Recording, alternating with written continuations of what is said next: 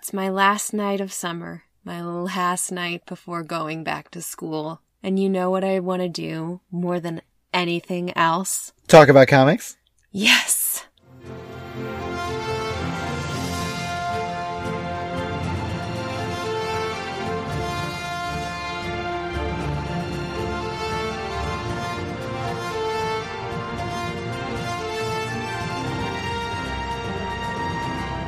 I'm Christina Edelman. And I'm Chris Edelman. And this is Chris's on Infinite Earths. The podcast where nothing will ever be the same. This week on Chris's on Infinite Earths, we're going to be talking about Secret Wars issues 8 and 9. So if you have not listened to our previous four episodes, go back and give them a listen unless you're really familiar with Secret Wars. In which case, welcome to the podcast. Now, this week we didn't have any iTunes reviews left, but just a reminder that if you leave any iTunes reviews, um, Stitcher reviews, or Facebook reviews for our podcast, that we will uh, shout you out on the show. Your reviews help people to find us, to listen to us, and then to uh, experience this great podcast. All right, so are we ready to dive right into issue eight? Issue eight, the appearance of a very particular and very important to some people costume. Yeah. All right. Summary.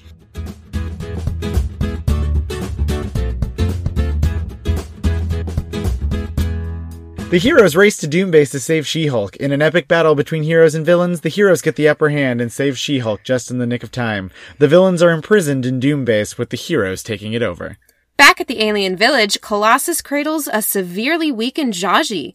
Using the alien telepathic vapors, Colossus melds minds with Zsaji to discover that the Wasp wasn't actually dead. Hawkeye and Captain Marvel discover her alive and well. The X-Men are cautiously watching Galactus in the absence of Captain America's team. Back on Doombase, Spidey discovers an interesting black blob that makes him a brand new black suit. Just as he's beginning to enjoy it, the heroes receive a telepathic message from Professor X. Galactus has begun devouring the planet.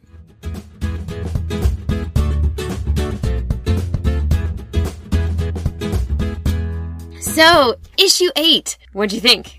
This issue is going to take us very little time to talk about because it's a lot of action. It is. The entire thing just feels like the climactic action pack sequence in the middle of like a what you would expect in a in a Marvel movie. Oh man. So this might be the prototypical Marvel movie giant fight scene? Just maybe. so, um, as far as I'm aware, this is the most expensive single issue in the collector market of Secret Wars. Really? Well, it is a little longer, and it's the debut of. Yeah, this is specifically it. On the cover of this issue, uh, it shows Spider Man in his black costume for the first time. Mm-hmm. So, for those of you who are not familiar with Spider Man's black costume, let's get a little backstory. There's going to be a lot more in the Marvel Universe that comes from this black suit that we don't see and won't see in Secret Wars you may know it as the Venom suit.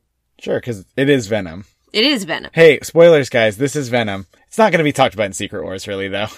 No, it's just kind of this cool suit that happens to get made for um, Spider-Man. Now, some backstory for what this actually was intended to be. When the black suit was brought into the Marvel Universe, they really just wanted to give Spidey a new suit. But it was met with such like outrage from the fans that they needed to find a way to get rid of it. Hence the whole idea of, oh, well, this suit is, actually its own living being that wants to take over Spider-Man, so it's evil and we've got to get rid of it. And then they bring it back for a little bit, because, well, then people actually liked the black costume, so they brought it back as not an evil suit, but then the artist hated drawing it, so then they got rid of it. So this is a big case of Marvel listening to the fans a little bit too much. Yes. Uh, the black suits kind of made appearances on and off since then. It comes up occasionally. I kind of wonder if the original thought was this is a this is an alien symbiote that will take over Spider-Man when right. they're writing Secret Wars. Right. In this issue, we kind of maybe get some hints at that, but the idea that Jim Shooter bought, he he bought this idea from somebody who submitted it in a competition. He bought it for two hundred and twenty dollars. The idea was originally that this suit should be something that Reed Richards and the Wasp uh, I guess Reed Richards for his smarts and Wasp for her Her keen fashion- style, yeah. her keen style, yeah, designed him this new outfit. So that was the original idea proposed in 1982. So two years later, they'd already kind of teased out in one of the Spider-Man issues that he was going to have a new se- suit, which is what people reacted very poorly to. They're like, no, red and blue. So it may have been that that reaction to that preview kind of sparked the, well, we're going to do this suit because we've already got this cool cover, but I, we can maybe make it seem like it's maybe going to have some fishiness to it. Oh, okay. Well, that's actually like the very, it's funny that it's the cover because it's like the last thing that happens in the issue. But the first thing that happens in the issue, however, is the heroes having another classic Secret Wars. They're all flying in an awkward fashion. Thor looks pretty heroic in Captain Marvel and, uh, Torch, but Spider-Man is riding the back of Hulk. Yes, we we saw this happen in one of the earlier like in flight pl- panels. Yeah, Spidey riding on Hulk, and then uh, Iron Man carrying uh, some of the heroes on just a just a slab of, of rock. Yeah, they just find these these convenient slabs of rock to carry other heroes on. It's pretty good. Uh, and they're heading off to Doom Base, as was alluded to in the last issue, to go rescue She-Hulk. Now, I find it a little silly that that like Thor and Hulk are moving as fast as Captain Marvel, who can move like at the speed of light. She's um she's slowing down to keep up with them. Right. Yeah, Sure. she just want to go there by herself, but then have to wait for everybody else. I guess that's I guess that's true. Maybe I don't know. She she becomes light and then still talks to people, and I'm like, you just be gone. Comics. Comics. So the heroes manage to make their way into Doombase with very little resistance. Yeah, Thor just what like throws his hammer through, and then boom. Yeah, no villains come out to meet them. And uh, no wonder, because as we remember from the last issue, all the villains were just beating up on She Hulk. Yeah, I mean most of them. Most of them. Some of them were not. And one of those who was not is. Enchantress, who's having a bender. Yeah, she is slurring her words drunk, uh, deep in a, a, a goblet there. And Where'd she get this so- goblet? I was wondering because all they've been finding has been like alien nectar and different things, but she's calling for more mead. So, I mean, maybe the enchantress can just summon it, Probably. right? I mean, that is what would make the most sense. But maybe she's found some alien booze. Yes, so she's getting drunk because of the reason why she always has some melancholy, which is the um, She spurning. wishes Thor loved her. Yeah, she wishes Thor loved her. Enchantress has kind of made herself a little viewing window to see where Thor is, like a magic viewing window. Yeah, because Enchantress, we've established, has whatever powers the plot calls for, kind of like Magneto. Right, which is funny because she seems to just be really focused on Thor and not the fact that he's smashing into the base that she's currently occupying. and then on the next page, she eventually just kind of trips and falls over. falling down drunk. Yeah. Just very, very sloppy. You'd think a goddess could hold her booze better. Maybe it's purposeful. She just Yeah. wants to be drunk. Mm-hmm. So then we have a, a brief little panel interlude, uh, moving to Volcana and the Molecule Man. Yeah, who are getting kind of boring. A little bit. They're they seem pretty one dimensional at this rate. Right. You know, Volcana's just, oh, I'll protect you. I'll keep you safe. Hmm. And he's just like, Because remember, Molecule Man was pretty severely wounded by Wolverine. uh, readers, I'm sorry. I just kind of threw my head back and unconscious and uh, realized that this is not a visual media. Good So, job. that would have been tough. So uh, then we flash to, so we're getting a lot of perspectives here. We see Claw, who has released the lizard from. Right. Re- he's released lizard from captivity. Yeah, because he doesn't like people being captive because he was captive for a while. He also mentions that he loves the way that the lizard speaks. Yeah, because the lizard does the s- thing. Mhm. I love your voice for lizard. It's great. Oh, you do you want to do a thing? Do you Oh, want me there- to, there's there's gonna be some good do you want me things to later. do, on. do a lizard? Do a li- oh, you uh, yeah, do the lizard right here. Who frees me? What sort of creature is it? What is its name? Speak. It's fantastic. It is, and love then then Claw kind of explains to him why he freed him. Claw is so goofy in this compared to his original incarnation in Fantastic Just seems kind of kooky and does whatever he wants and Maybe his however much time um, trapped in the hull of a ship made him feel a little, little kooky. well yeah i mean just not being an actual human form just being energy trapped in a spaceship that would do a number on anybody Well, so this interlude ends pretty quickly, and then we go over to the villains who are still um, beating up on She-Hulk, or about ready to do the final blow, I guess. yeah it looks pretty rough she's got the absorbing man wailing on her with his ball and chain uh, wrecking man with his crowbar Right? you mean the Wrecker? the wrecker I like Wrecking Man. I The Wrecking Man. The wrecking, hello, I'm Wrecker, the Wrecking Man. the wrecker with his crowbar and the rest of the wrecking crew with their various implements. And Titania has just this. I feel like these ships are just made to be like torn apart and thrown at people because that's what happens. Yeah, because they're so toys. much. They're toy ships. The villains hear the heroes entering Doom Base and decide that they've gotta gotta leave She-Hulk. But not before Doc Ock delivers the quote coup de grace by throwing She-Hulk very hard against a pile of rubble. Yeah, does not look very good.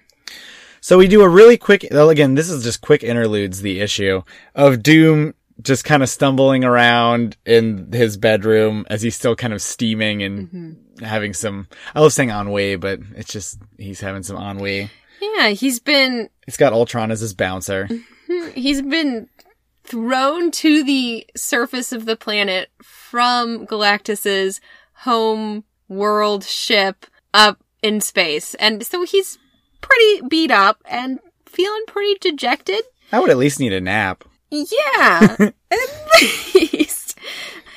And he, yeah, he just does not seem his regular doomy self. Like he's kind of just given up. Right. So now we're at the heroes and the Hulk punches a hole in the wall, but I thought Thor had already smashed a hole in the wall. Which makes me wondering, or makes me wonder, are the heroes just perforating this, this entire thing? They're just going, uh, maybe Hulk, I'm sorry, maybe Thor smashed a hole in the wall, but it didn't actually like go anywhere. So he's like, oh, gotta smash another hole. Or maybe just need, yeah, it just needed to be a bigger hole. Right. I mean, Mjolnir's only so big. That's true. So, well, Hulk hits it. Mm-hmm. And all the flyers are rushing in. And I love how Reed Richards, Mr. Fantastic, is always drawn like stretchy. Uh, he's drawn just elongated and long arms and super tall. I'm like, does he need to be that way yet? Or do they just need to show off, like, this is Reed Richards and this is his power, he stretches? Yeah, I don't know. Um, in the in the Kirby Lee Fantastic Four, he didn't just always do that. He just pretty much only did it when it was necessary. So I don't know. They just want to do it. So Iron Man has rushed in and gets right to the face of the Wrecker's crowbar. Right, but then he retaliates with a repulsor beam. Mm-hmm. which gets the Wrecker pretty good. Yeah, and a lot of this next the the next few pages even are just kind of quick battle shots. Yeah, this- it's a pretty intense battle with a lot of back and forth and different little storylines that are going on, which to me is the ultimate like Marvel movie climax, big action scene. I, I you know, that's I just imagine this in movie form the entire time I was reading it. It's always it's interesting to me that because I just think of it as like comic crossover, and it's probably just based on the ways that we came to comic books. Right. I mean, m- most of the current comics that I read right now aren't huge on the big dramatic climactic action scenes. Like that's not Yeah, because the big dramatic climactic action event comics that have come out recently have been bad. Maybe we need to have a separate podcast about that.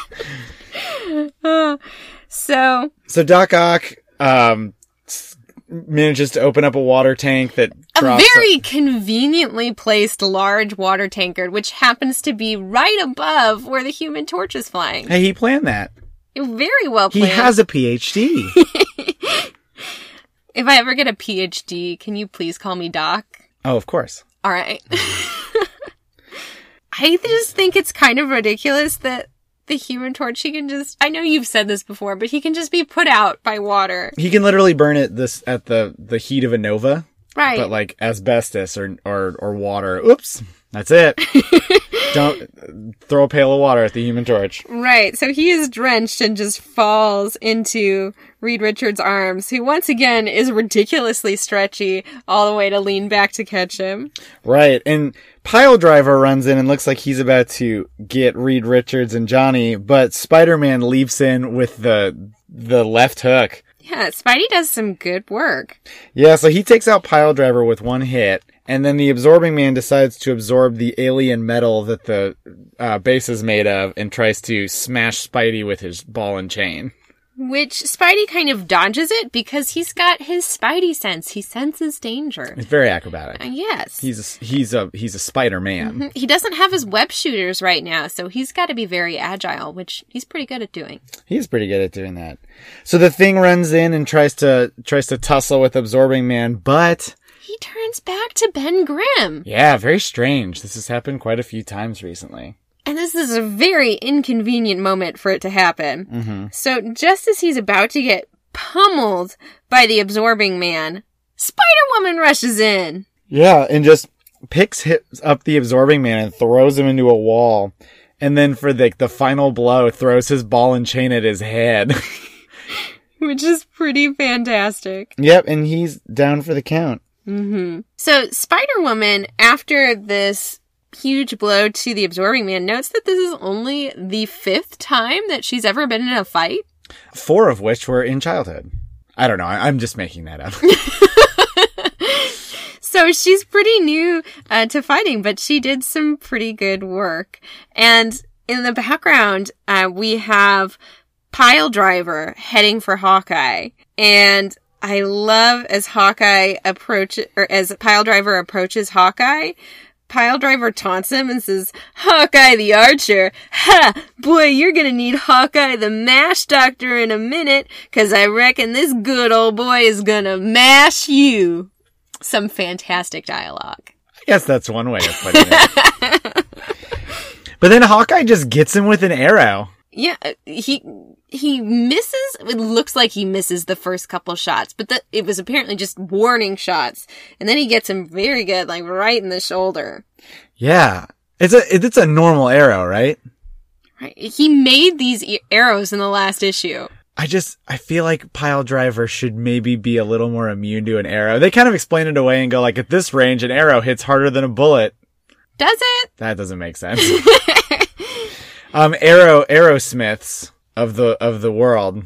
Please contact us and tell us if arrows are more deadly than bullets at incredibly close range cuz I don't I don't think that's the case. Hawkeye explains it so it's so.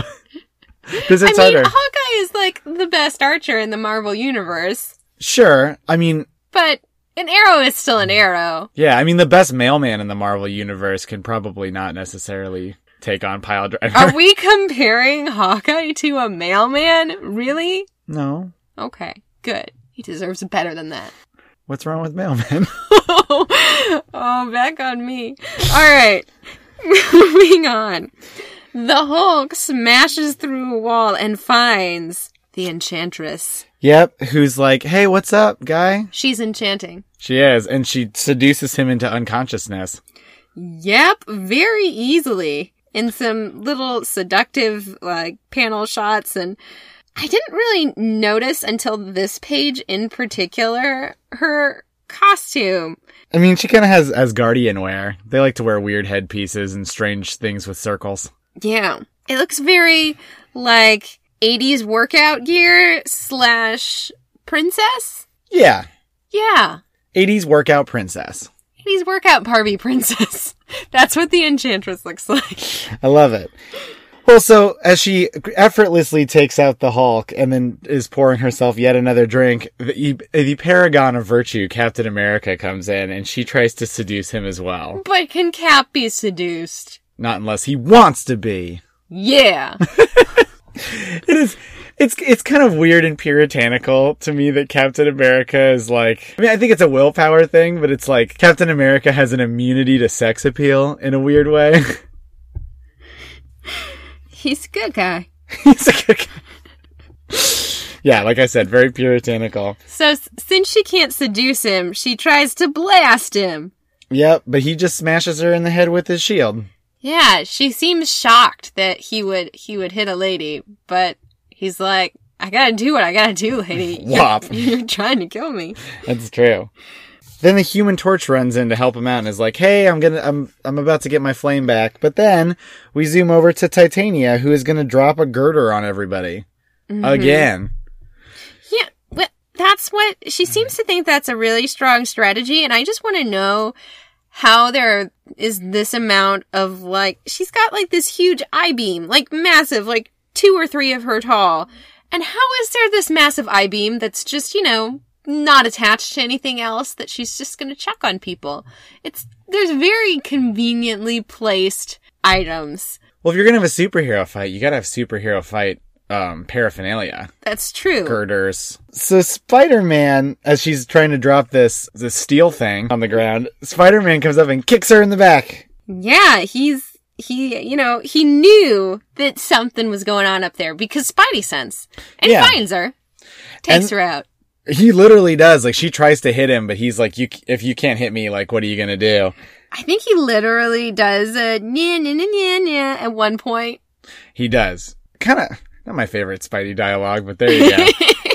and she's about to chuck another or squish him with another big piece of rubble on the following page. I mean, the only blow that she kind of gets in on Spidey is she can't actually hit him with anything. So she just like slams the ground really hard and makes the ground break up all around Spidey. So he's like kind of like, whoa, but can't really land a blow on him. Yeah. So then we cut to Hawkeye and Ben Grimm. Yeah, so Ben Grimm just can I just say like seeing Ben Grimm in his little thing outfit, which is just a pair of briefs, Mhm. it just seems a little bit more unsettling than it did when he was the thing. He's just kind of a dude in a bikini. Yeah, I mean he's and he's not he's a he's a buff dude and a little bit he looks like he's gonna do like a bodybuilding competition. but what about that is unsettling? It just seems out of place. Like most of the superhero costumes, like Hawkeye, every inch of him is covered except for like his little eye slits and his face. Yeah. That's his superhero costume. But the thing just had his little little little trunks, so it's just a lot of skin. Thing is probably the least clad hero, period. Yeah. At least, I mean, in, in, in Secret Wars. Yeah. Oh, definitely. Maybe period. Probably. Yeah. Is there anybody who wears less than a pair of briefs? Oh boy. Because I hope not. Readers, let us know. Don't let us know. so they, so they decide to kind of just head off. They're like, where did everybody go? I don't know. Let's go this way. Like, how do they lose track of a battle? It's a big place. I guess that's true. Battles are confusing. So they sneak up on the Claw and the Lizard, um, who look like they've kind of got him cornered. Hawkeye is out of arrows and Ben Grimm currently doesn't have any powers. So what are they going to do? Or clothes. That's not a problem. Claw technically doesn't have clothes. That's just the way he looks. What? Yeah, it's just like the red. That's like Claw's skin. You're lying. Oh, this will come up later. Really? Yeah. Are you sh- okay? Okay, it'll come up later. Okay. I think he just wears the briefs and maybe the mask. You know what? It's a little confusing, but um, and so then they're kind of cornered, and we flash away again. Yep. Yep. So now we're on to Volcana and Molecule Man. Yeah, being real, you know, lovey-dovey again. But Volcana hears the heroes approaching, so she gets her, she gets her, the equivalent of her flame on. I don't know if it's technically flame. Plasma. Plasma. Yep. So she gets her plasma on. But that doesn't sound near as cool. That's true. So she gets her her plasma on and says that they're gonna take a take them on, and the heroes kind of poke their heads in, and Iron Man's a little bit further in, and then suddenly there's the huge plasma ba- blast from Volcana. Right. Which um, Iron Man decides to try to brave himself by going straight through, but it really damages his suit quite a bit. Right, and Molecule Man puts up this transparent shield. He says he just solidifies the air molecules Yeah. around them. As you do. Comics. Comics. I did a hand wavy motion with that. Anytime you hear me do the comics, it's little hand wavy comics. Yeah, like she's trying to Jedi mind trick the readers. These are not the comics you are looking for. No, they are. You should read Secret Wars. Yes. And listen to this podcast more. These are the podcasts you're, You're looking, for. Oh boy. So the rest of the heroes that were with Iron Man head in, which are Mr. Fantastic Reed Richards, Spider Woman, and Thor. I'm just imagining that Reed Richards business cards just say Mr. Fantastic Reed Richards. Well, because we say Reed Richards a lot, but I don't want people to forget that's Mr. Fantastic. I, you know, that's his, that's his superhero name. He's the only one that we regularly call by his actual name. Yes. hmm I sometimes call Molecule Man Owen Reece, I think. Yeah. I just don't want, I don't, don't want to confuse our readers. Okay, guys. Reed Richards is Mr. Fantastic. hmm And I will continue to say Reed Richards, Mr. Fantastic, or Mr. Fantastic Reed Richards. As fast as humanly possible. Mr. Richards Fantastic. I just said Mr. Reed Richards Fantastic. And they get in there just in, in the nick of time for, for Mr. Fantastic Reed Richards to snag Iron Man out of the way of another plasma blast from Volcana. Yes. This is when we discover comics that the solidified air barrier is impenetrable to anything but light. And who can turn into light? Captain Marvel. Yes. Yes. Yes. So she uh, turns into light and kind of like grabs Owen Reece and Volcana starts freaking out because she's going to open his wounds again because he's injured. And Captain Marvel actually seems like she kind of feels bad. She's like, "Oh, he's wounded? I didn't I didn't know that." She goes, gee, I'm sorry, which I think is pretty good. And, uh, he just faints again. Molecule Man with the, with a light touch from Captain Marvel. She didn't really seem to mess with him too much, just kind of, Right. And Volcana just immediately, "I surrender. I surrender. Don't hurt him." Yep. Some fight they put up. I know, Molecule Man's omnipotent and she has plasma powers. Eh. So Titania had been poised uh, when we last saw her to smash down another huge beam on Spidey, uh, which in this panel she finally gets to bring down.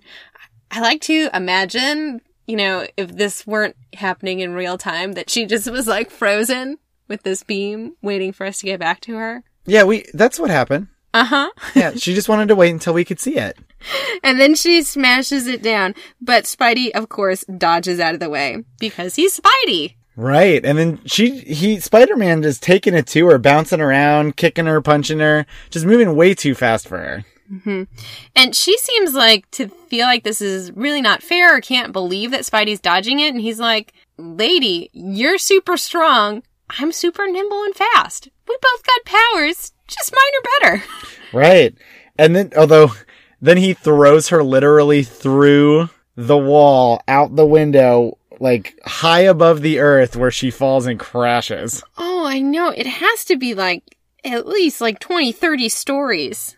But we know she's still alive because she kind of pops her head up to say not fair and then kind of passes out. Very, just so comic-y there that I'm all right. we both crashed our heads uh, down towards the ground in unison there. This is a visual medium. If I say it, maybe it'll be true. Mm. So we go back over to Cap and Torch, who notice that Pile Driver has had taken that arrow wound. Pile Driver is going to get made fun of in the villain bars forever for this. One arrow from Hawkeye, and he's toast. Right? He's got like powers from Asgard. Ridiculous. And as Cap and Torch uh, rush in, they have to dodge out of the way very quickly from a blast from Ultron Five. five. Five. He's the first time he appeared, he was called Ultron Five, and then they just decided to drop it. Oh, Yep. so they uh, Torch and Cap managed to get too close, apparently, to Doctor Doom's quarters because Ultron is, you know, taking it to them. About to bounce him. Mm-hmm. Ultron the bouncer boy. And Torch tries to melt Ultron. But the adamantium is too strong. hmm Cap insists that Torch uses his Nova Flame. hmm And Torch is like, no, that'll kill you. And Cap's like, no, I got a cool shield. It's fine.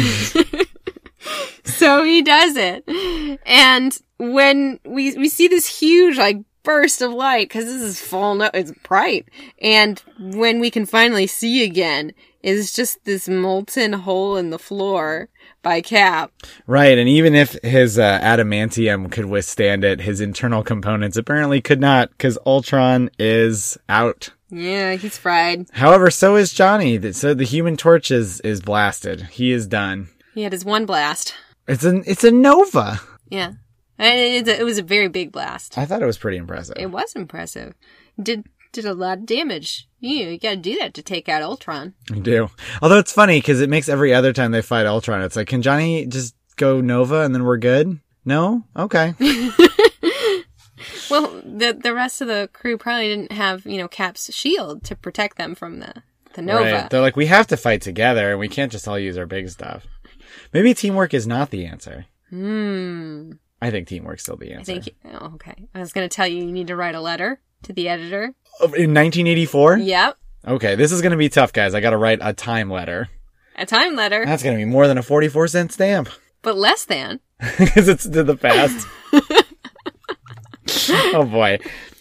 So Cap goes in to find Doom just kind of sulking and being bummed. Doom puts up no fight. And Cap just kind of leaves him there because it's like, oh, he's harmless. He's not doing anything. Now, this is probably coming up to my favorite part of this whole issue. Mm-hmm. We have Reed Richards and Spidey and Hulk have found their way to where we last saw Ben Grimm and Hawkeye, who'd been cornered by Claw and Lizard. Right. And Hawkeye, Ben Grimm, Claw, and the Lizard are playing patty cake. Yes. And this is not this is not a euphemism. They are playing for realsies literal patty cake. So to save themselves, because Hawkeye had no arrows and Ben Grimm wasn't the thing, they somehow talked them into just sitting on the floor and playing patty cake. Okay, I guess it worked. Meanwhile, oh. Captain Marvel has found She-Hulk and she is barely alive. Barely alive. And so I don't think that we've seen any blood in Secret Wars up until this page. Oh, there is a little bit of blood. Yeah. She Hulk is bleeding. Oh, that's that's somewhat rare. I feel like for um, early comics, they yeah. kinda- So I think that's really supposed to communicate the severity of her injuries here. right. It looks like Reed, Mr. Fantastic Reed Richards, Mm-hmm. has found some healing pods that he has placed She-Hulk and a bunch of the villains in. Yeah. So She Hulk has her own special pod away from the villains, and the villains just have their pods lined up in a row. Yeah. Mm-hmm. is kind of funny how that works. There's just one in the middle and then a bunch lined up against the wall. Um, they're not going to heal Doctor Doom though, or he can't because The uh, healing can't work through Doctor Doom's armor. Doctor Doom is covered in you know, metallic armor, and they can't take it off because it's booby trapped. Doctor Doom has plans on top of plans. It's just plans all the way down. The villains that didn't need healing are all imprisoned. Yep, they're all in some little glass cages. Um, Reed is lamenting losing the Wasp, and he just wishes he had some healing pods then. hmm And Cap feels kind of guilty for the whole thing. You remember She Hulk was like, hey, can we go look for the Wasp? Mm-hmm. You know, she's been gone. She's not with the X Men anymore. We need to go find her. And Cap's like, nah, she'll be fine. She'll find us. Right. She was not fine. Not even a little bit, Cap. Mm. So I love the different ways that the prisoners are imprisoned. We have some that are in kind of traditional cells, but we have like the absorbing man and lizard in like these clear glass type domes suspended in the air. Yeah, they're like cakes. You know, you got to put the It's a little, little like cake display thing, but I just there's there's some goofy little prisons. Yeah. If I was in a prison, I would want to be in a cake display prison. Poor lizard. He was just set free by Claw and now he's back in a cage. Right. Lizard hasn't gotten to do very much except for, you know, be Wasp's buddy and then watch her die. Yeah, he's kind of been some comic relief a little bit. Not to Mm-hmm. the extent that Claw has been, but a little bit. So we have uh, Hulk talking to Thor, who Hulk just feels like, wow, the Enchantress did me in. Yeah. And Thor's like, no hard feelings, bud. And Hawkeye and Captain Marvel announce that they're gonna go get the Wasp's body so they can bury her. So they, they, the heroes have basically just taken over Doom Base and made it their own now. So they're like, well, I guess we gotta move the body. Yes. Um, so we are going to flash back over to the alien village. where Colossus is at, which I think it's crazy that Colossus still isn't back with the X-Men yet. He's, I mean, he's pretty much healed at this point. Well, does he even, oh, I guess they are still at the village, aren't they? I mean, Professor X is, he's been in everybody's minds. He must know that Colossus is okay. They could grab him, Eh. but they just don't. Professor X wants Colossus to get his creepy flirt on because that's the only way that Professor X knows how to flirt. He and Magneto learned it together. Ugh. So Colossus spots uh, Zsaji, who's kind of uh, collapsed. I think he spotted her actually in the last issue, and he's carrying her at this point. He carries her into her hut and sees this jar that apparently Johnny had told him about. Right. It contains the vapors that Zsaji used for uh, Johnny and her to connect minds uh, in one of the previous issues. And so Colossus is like, well, better open this jar and and and have our minds all meldy. Yeah, I feel like you have to have some like permission before you do that. People are just doing it willy nilly though. Mm-hmm. So this is how Colossus um, realizes that this is how Colossus realizes that the wasp was actually in stasis when they thought she was dead. And once the stasis field ended, she was a little bit alive, and it was enough alive that Zsaji could heal her just at great expense to herself. Right. Because the wasp, she and the lizard were both in the stasis ray that the wrecking crew had put on them. So in the last issue, when the lizard finally came out of his stasis ray, or the stasis and started moving around, that was the wasp around the same time, which by that point the heroes were already gone. Right. But Hawkeye and Captain Marvel also kind of come into um, where the wasp's quote body was to find that the wasp was there. And the wasp, she is so embarrassed that they're seeing her without makeup and her hair done. Yep. of all things. True to herself, I guess. Yep. If the the wasp is going to have a one dimension, it's going to be one very well established dimension. to be fair, in this, I feel like Secret Wars is like the book of one dimensions. So the X-Men, they're pretty intently watching Galactus, uh, because they promised they were going to, so the so that Cap's team could go and rescue She-Hulk. And they're kind of arguing and debating back and forth, like, is Galactus really gonna eat the world? Like, he's just been kind of, you know, fiddling with this machine for a while, and yeah, he's just been having some sweet chills. But then we have a a a point from Cyclops. Look, look there. Yeah, and then that's that's all we get. Mm-hmm.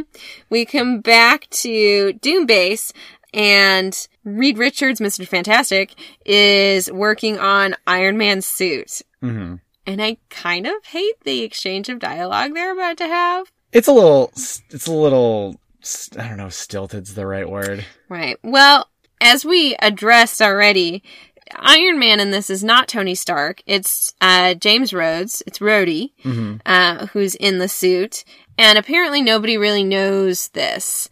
But of course, Reed Richards, Mr. Fantastic, is repairing the suit, so that has to come off of Rhodey's body. Right. And so he's like, Were you surprised it was a black man under here? And Reed was like, uh. I, I knew it was a man.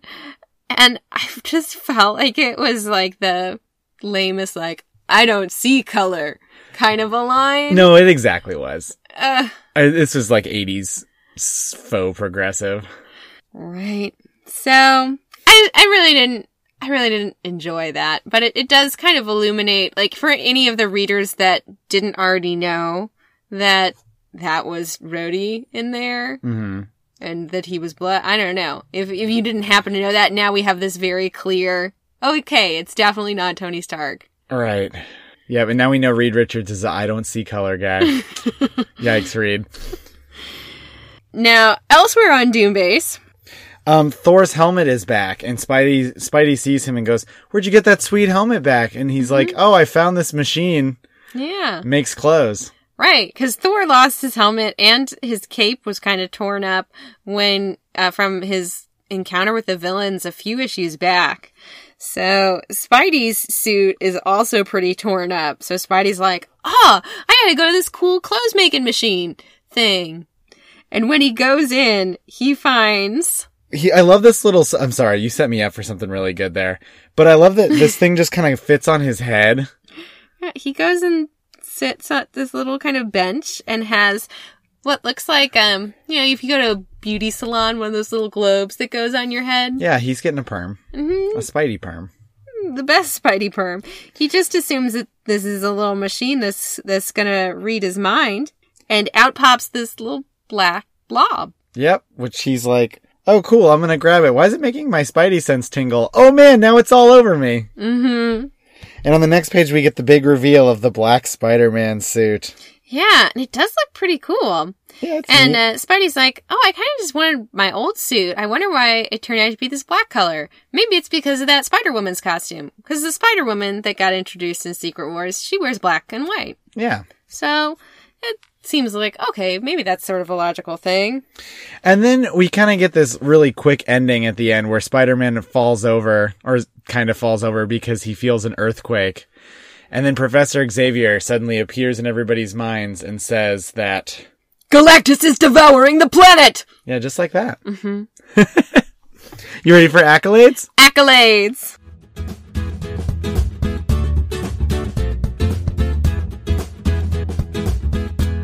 What do you have for your best line? So my best line, the lizard, when the heroes come in and see them say, playing patty cake, I, I need you to, to read this line in your lizard voice, please. Okay. Disturb our games, and the lizard will destroy you. Once we finish, we will do as you say. Patty cake's important. It sure is. What was your uh, best line? My best line was shouted by the thing at the very beginning of the issue where he says, Come on, Thor, shout something corny and poke a hole in that overgrown Quonset hut before he throws the, uh, the hammer. I enjoyed that one quite a bit. Now, all right, what about your coolest moment? My coolest moment was the human torch using his Nova Burst. That was pretty cool. That It did some melted serious l- damage. I like made a big ol' hole of the outside. My coolest uh, moment was the series of Spidey versus Titania, like that battle sequence. Yeah, I that thought was that was a cool. lot of fun. They had some good back and forth with dialogue.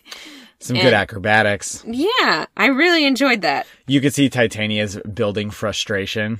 Yeah, slowly because it, it- we kept coming back to it. It was some pretty good, um, some pretty good sequential storytelling. Mhm. And greatest hero. So Uh, who's your greatest hero? Mine is Captain Marvel because she's the one who actually finds She Hulk, which was the whole reason they went there to begin with. Yeah, everybody else was ready to beat people up. Like, we're gonna Marvel go beat just- up the villains, and Captain Marvel's like, no, we need to find She Hulk. Yep. Uh, mine was a captain, but it was a different captain. Mine was Captain America because he did some good leadership and really contributed to them winning that battle. He's like everything Professor Xavier is not. He really is. Mm-hmm. But I don't, I still don't think either one of them is good at flirting. Probably true. That's why we got Johnny. hmm good at flirting. so did you have a fun moment of silly villainy? Yes, and we've talked about it several times. So I feel like I'm it's a little bit of beating a dead horse, but the the lizard playing patty cake, the, the lizard and claw, that whole little series with them playing patty cake, I thought was great. It is very silly. However, my silly villainy is drunk Titania. Oh, that's pretty good. Cause it was, it was villainy in like the like long sort of soliloquy. Right. Do you love that she so quickly like managed to pull it together to like battle Cap and Hulk and Yeah, she was just suddenly not drunk. Yeah, maybe that's part of being an Asgardian goddess. You can choose when whether to be drunk. You just sober up real fast. okay, so um, are we ready to move on to issue nine? Issue nine.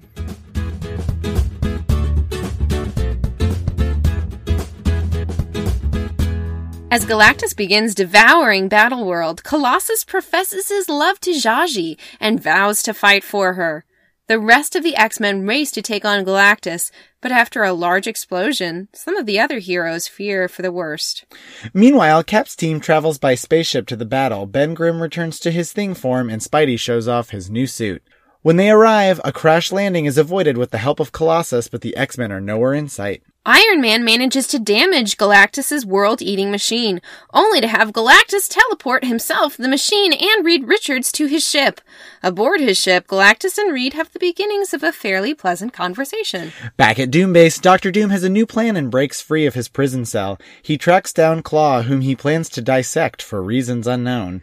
The heroes regroup after their battle with Galactus, and the X-Men are uncovered from some nearby rubble. The heroes begin to argue about what should be done next when suddenly Reed Richards reappears along with Galactus. As the heroes take on Galactus, they are able to seriously damage his world-eating machine. However, Galactus teleports back to his ship and Reed Richards informs the team that Galactus can devour worlds without his machine. Back aboard his home ship, Galactus begins devouring the ship as an appetizer before Battleworld. Little does Galactus know, Doctor Doom has his own plans to steal the energy from Galactus' ship before he can devour it.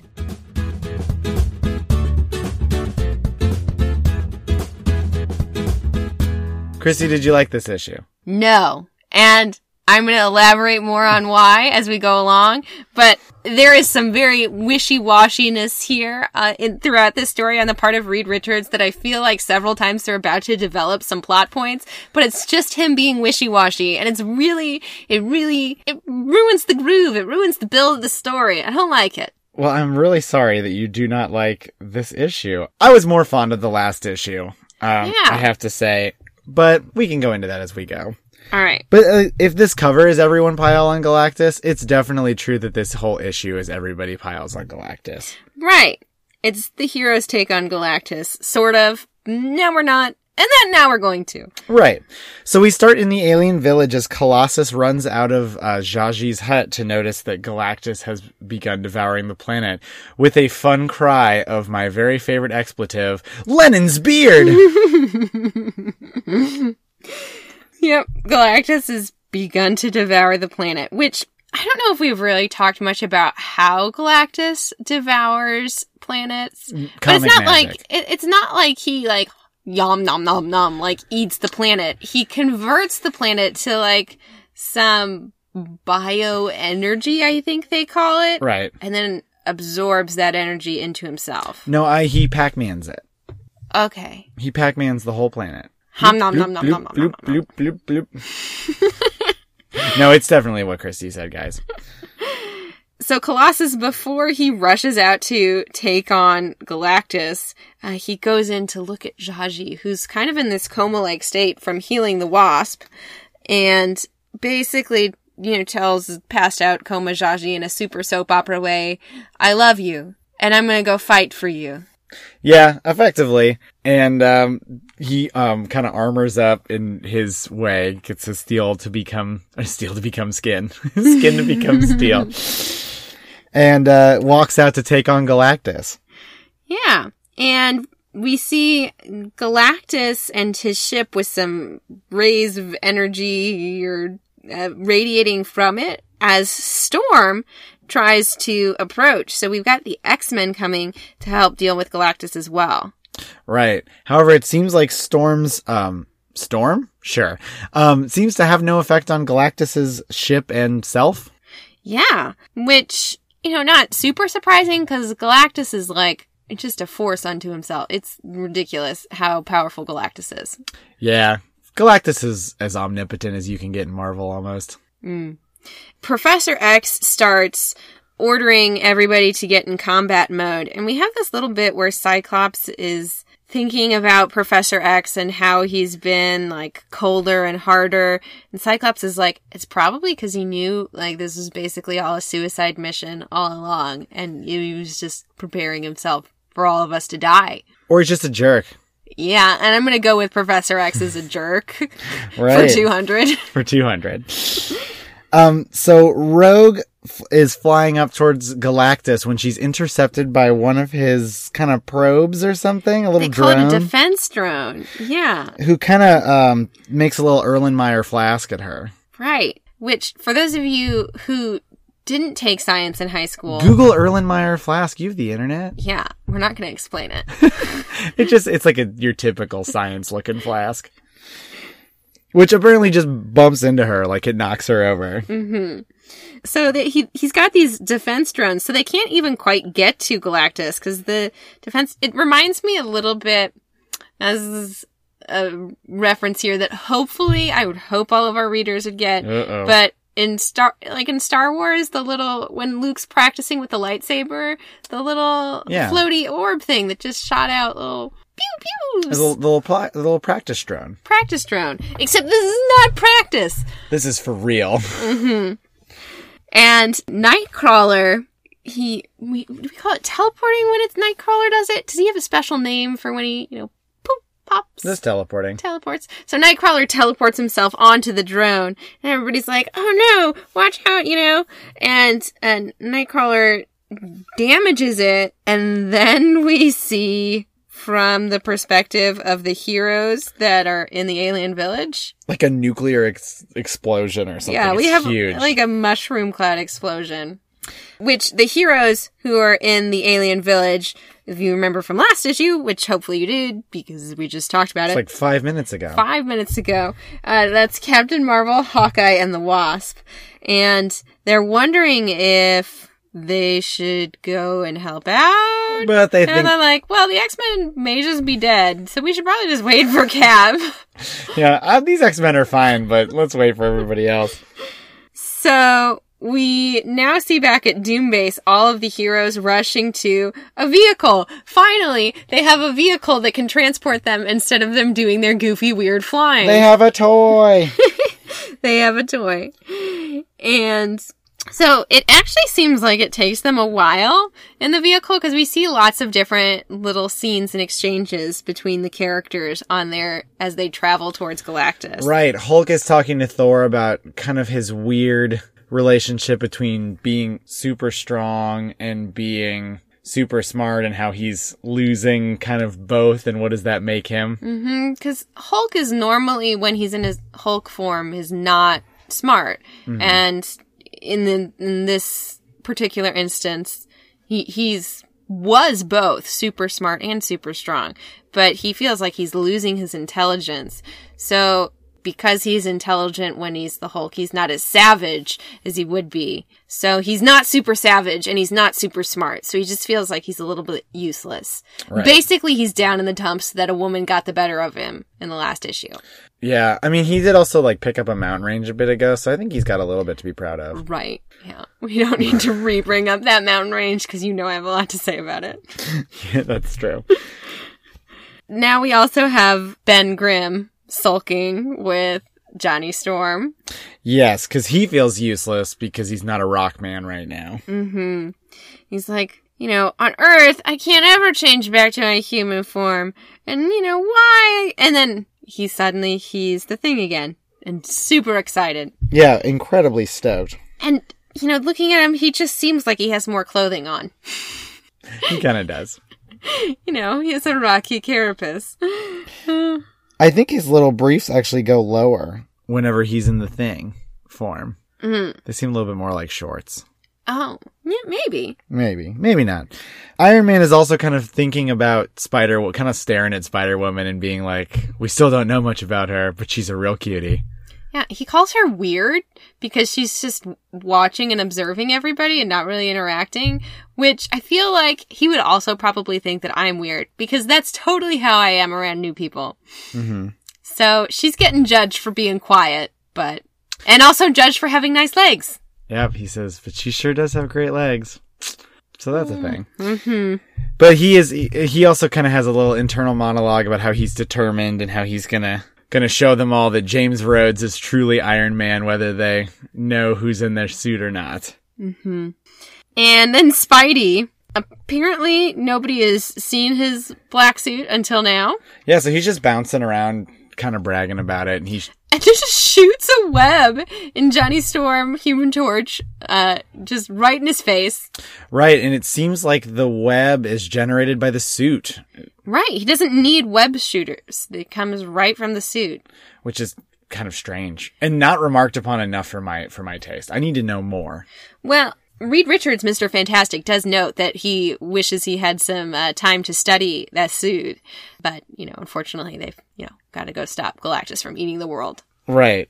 This is also part of the scene where Spidey decides that he's going to change his spider suit into shorts for just a little bit, which just kind of looks silly. Yeah, he he says that he can basically change it just by thinking Mm-hmm. that he wants it to be different. Like he can shoot his webs just by thinking about it.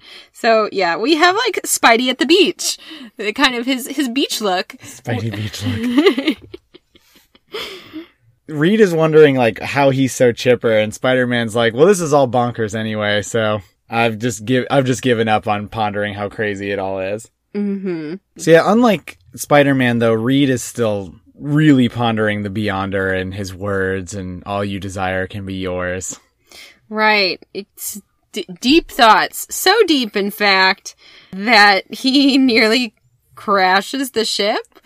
Right, it gets um almost hit by one of well, it does get hit by Gal- one of Galactus's beams. hmm But luckily, Colossus is there and just kind of catches the ship and slowly brings it to the ground. Yeah, to be fair, it looked like it was gonna land anyway, but he just kind of kind of catches it. Well, I mean, inside the ship, we see everybody kind of being like tossed around in the air. So it was pretty turbulent. Yeah, it was a turbulent downward landing. I feel like they just, you know, they, they weren't in their seats with their seatbelts fastened. Seatbelt light was on. They were beginning their descent. It's it true. was not safe.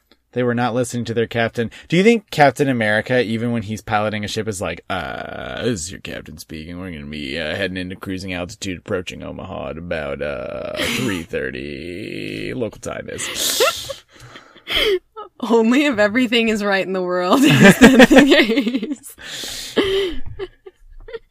you have a choice when choosing aircrafts, and I'm really glad that you, uh, chose to fly Avengers.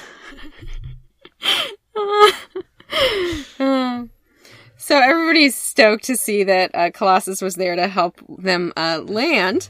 But they don't really have much time to think before rushing straight into battle with Galactus and his drones. So Galactus is just, you know, if you haven't been visualizing this, he's at the top of like this mountain with his machine up there. So they're just all racing up the side of this mountain and encounter once again these defense drones. Now, we'll note that the X-Men are nowhere in sight. We have no idea what's happened to them aside from there's that big mushroom. They're cloud dead, don't you know? X Men got canceled after this. Oh yeah. Yeah, there hasn't been any more X Men stuff since. I'm surprised any of you heard of them. Mm, yeah, never.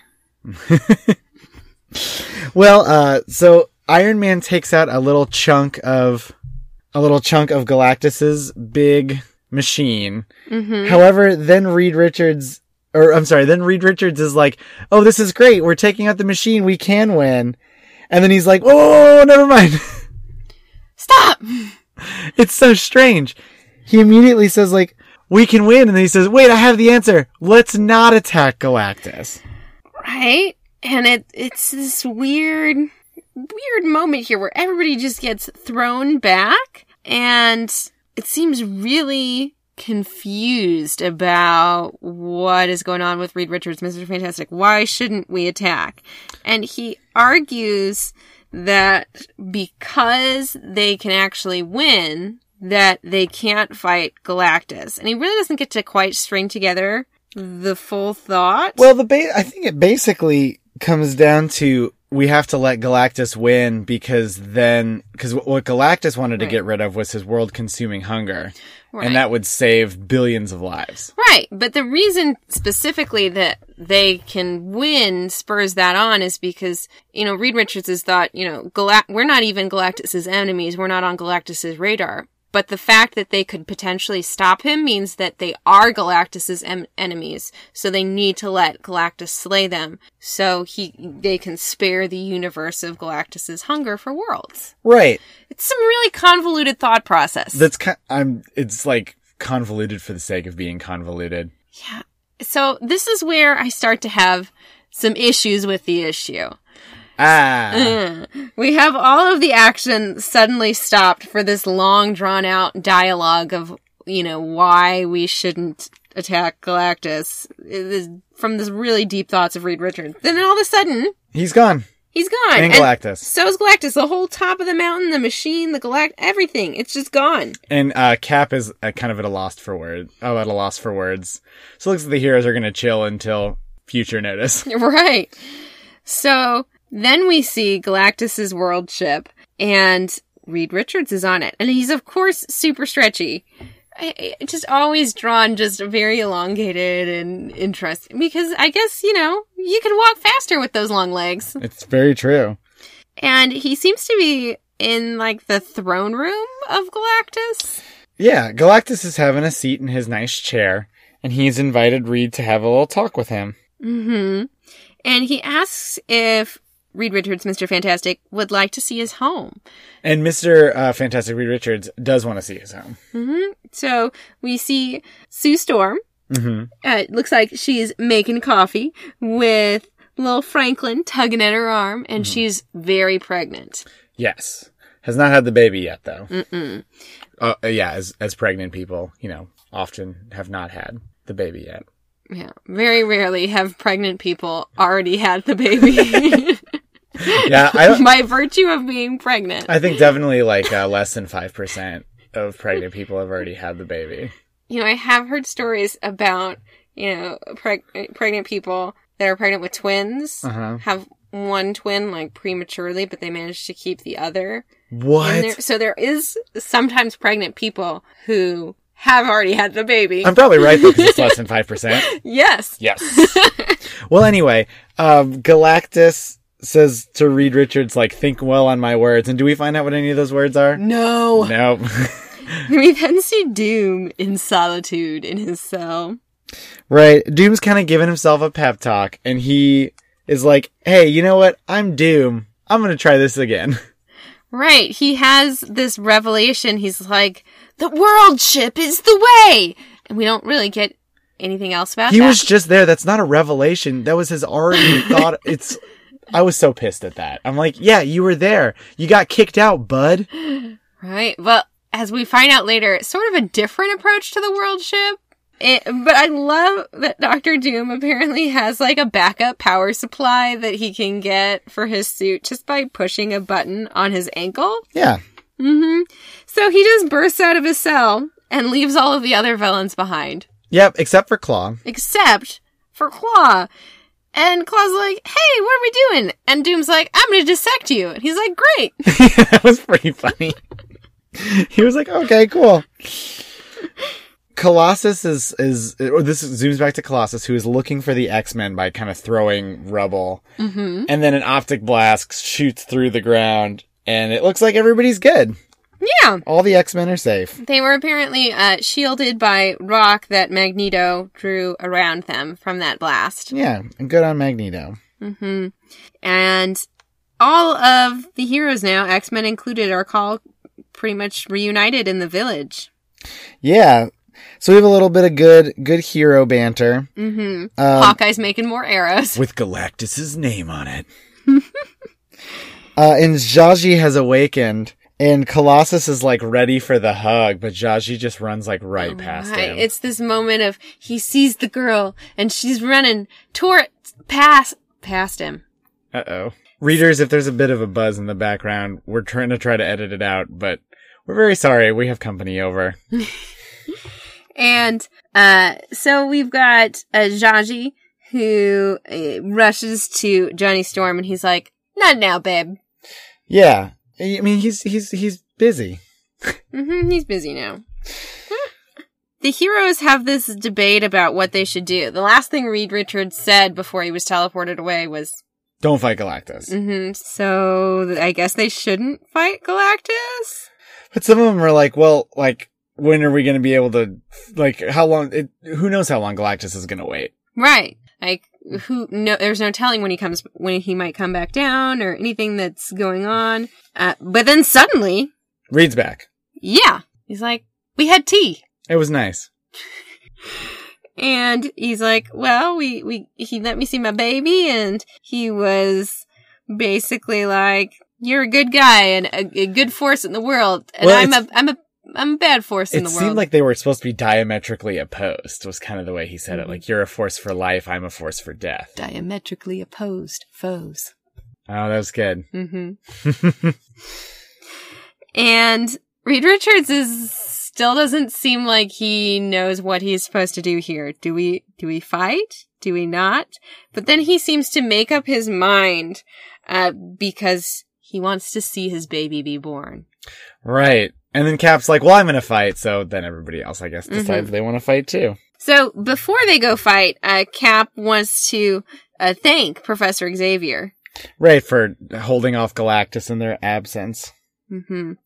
And so they are all going to go fight together as one big group, finally. Right.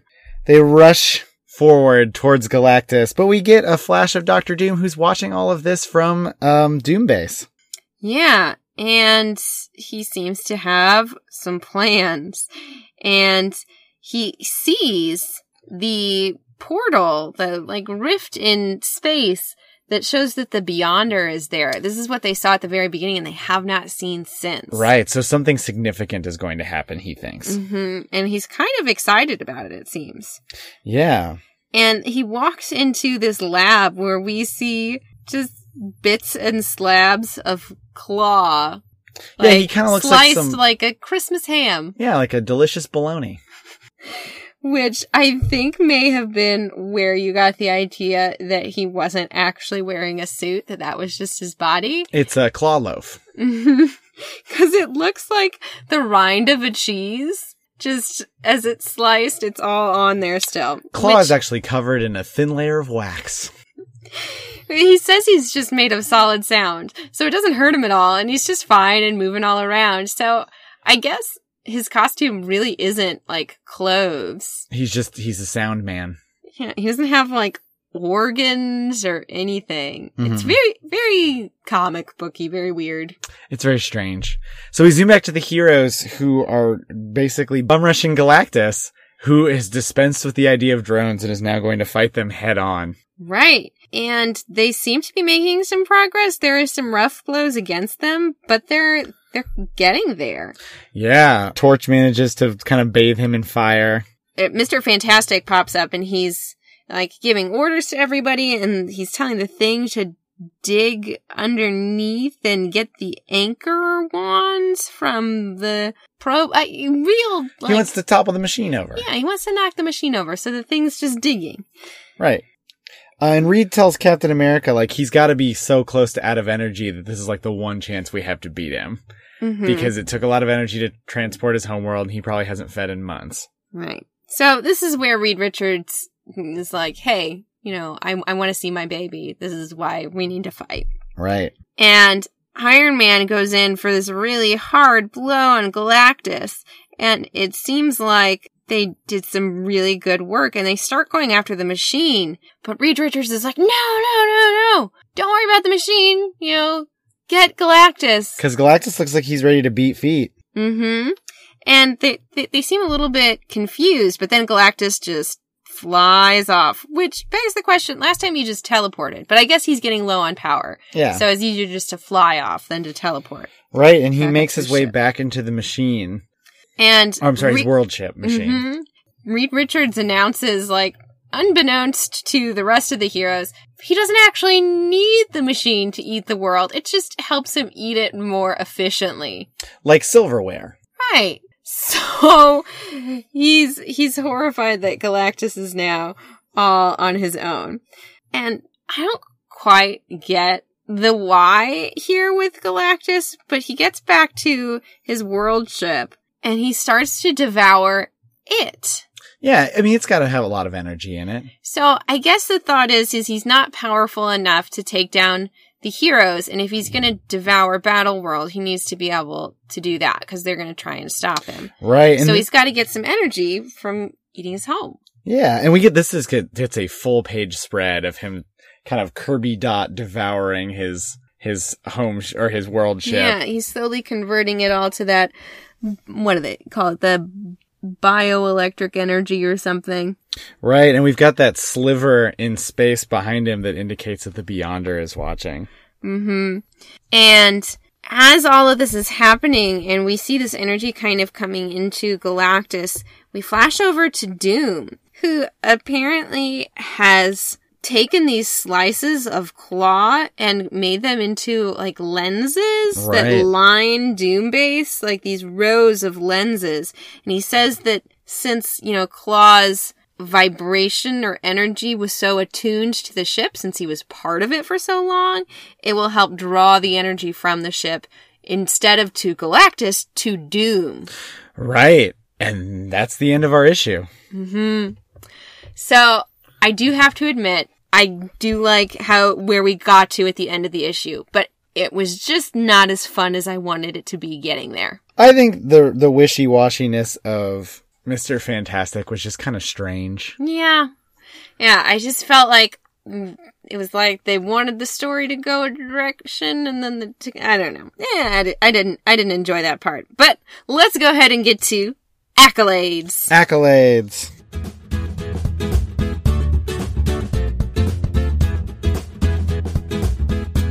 So let's start with your best line. So best line uh, was Spidey when he was in the uh, ship on the way to Battle Galactus. Was talking with Reed uh, Richards and was like, "I have trouble understanding modern art. Who can figure out all this ultra cosmic stuff? I'm just taking it as it comes." That was a that's a it's a pretty Spidey line, mm-hmm. and it it explains his you know worldview on on Battle World.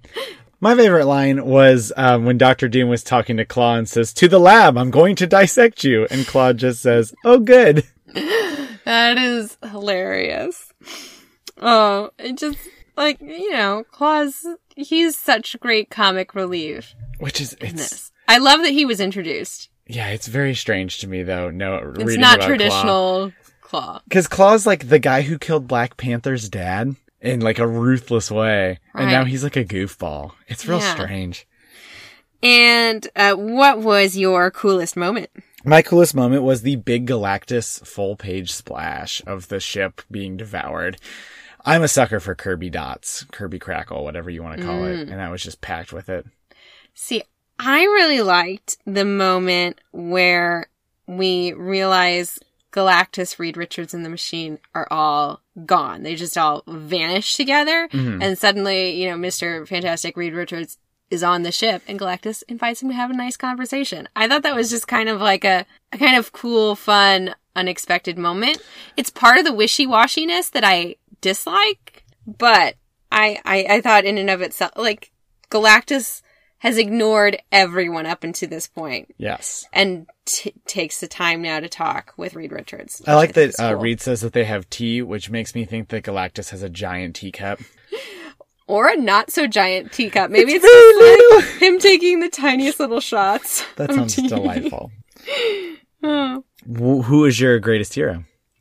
My greatest hero was Colossus. I think. Oh, for catching the ship? Colossus catches the ship. He searches hmm. for the X Men when nobody else is even caring, and he, has, you know, it's kind of a little bit of a pity one because Zsaji won't pay him any attention. Well, not. Not even a little bit. So I, I just feel like we've we've given him a lot of crap about the Kitty Pryde and all sorts of stuff that Colossus is kind of goofy about. But I think he did some good stuff in this. He's been on all on his own, and so he sets out all by himself to take on what he assumes is maybe the X Men dead, or he, he did some good stuff, uh, plus, he said, like, Lenin's beard is a curse, which is pretty good. right? Which that in and of itself puts him leagues ahead of everybody else for greatest hero. So you're gonna hate my greatest hero. Okay. Mr. Fantastic Reed Richards was my greatest hero. Oh, okay. Because I feel like he had occasional good ideas, like don't go after the machine, go after Galactus. The wishy washiness is kind of, eh, and you know that I love to make fun of Reed Richards at all possible times. Mm-hmm. But I feel like he was kind of, kind of the core of this issue in a way. Yeah, it, it was very Mr. Fantastic Reed Richards centric. Yes. Do you have some silly villainy? Oh, absolutely. And it, you've already kind of touched on it a little bit, but Doctor Doom dissecting Claw was just the best. It was, it, wa- it was a perfect example of silly villainy. Yeah, my silly villainy is from that particular conversation when Claw goes, "You talk like you're being recorded," and Doom is like, "Yeah, I record myself." Yes. Oh, oh, we almost missed discussing that. How did we almost miss that? Oh, I knew I was going to discuss it. Oh, So it was it was like confirmation that Doom talks out loud, like all his thoughts, because he's recording himself. yes. It's fantastic. It's very good. I love, you know, because we've been talking about in Secret Wars up to this point, all of these instances where Doctor Doom is just kind of narrating and talking his life. Where other people would have thought bubbles, he monologues and soliloquies. And, now, we know, why. Now we know why. Um, so, next episode, we're going to be going over issues 10 and 11, getting close to the end of Secret Wars. Yes.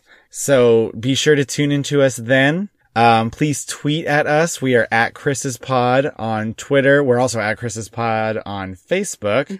If you do not follow us on Twitter or Facebook, I recommend doing so because in the next few weeks, you may see uh, some posts and surveys up about what crossover we tackle next. Yeah, we're not necessarily, even though we started at a very early crossover, we're not married to the concept of doing this in chronological order. So if you guys had any particularly good ideas of things that would not be too difficult to obtain for us to read, then we would definitely be open to that. So tweet at us any suggestions that you have or post it on our Facebook if you've got uh, some thoughts. And we'll be putting up some polls for you guys in the next week or so. Sure. Please uh, rate, review, subscribe on iTunes, Stitcher, Google Play, Overcast, Podcast Addict, however you listen to your podcast. Share and retweet. Those shares and retweets help us reach some new people as well. Yeah, and thank you to everybody who followed us this week. I think we're at, you know, a whole 30 followers, but you know, we're getting there. And until next time. Slay your enemies and all you desire shall be yours.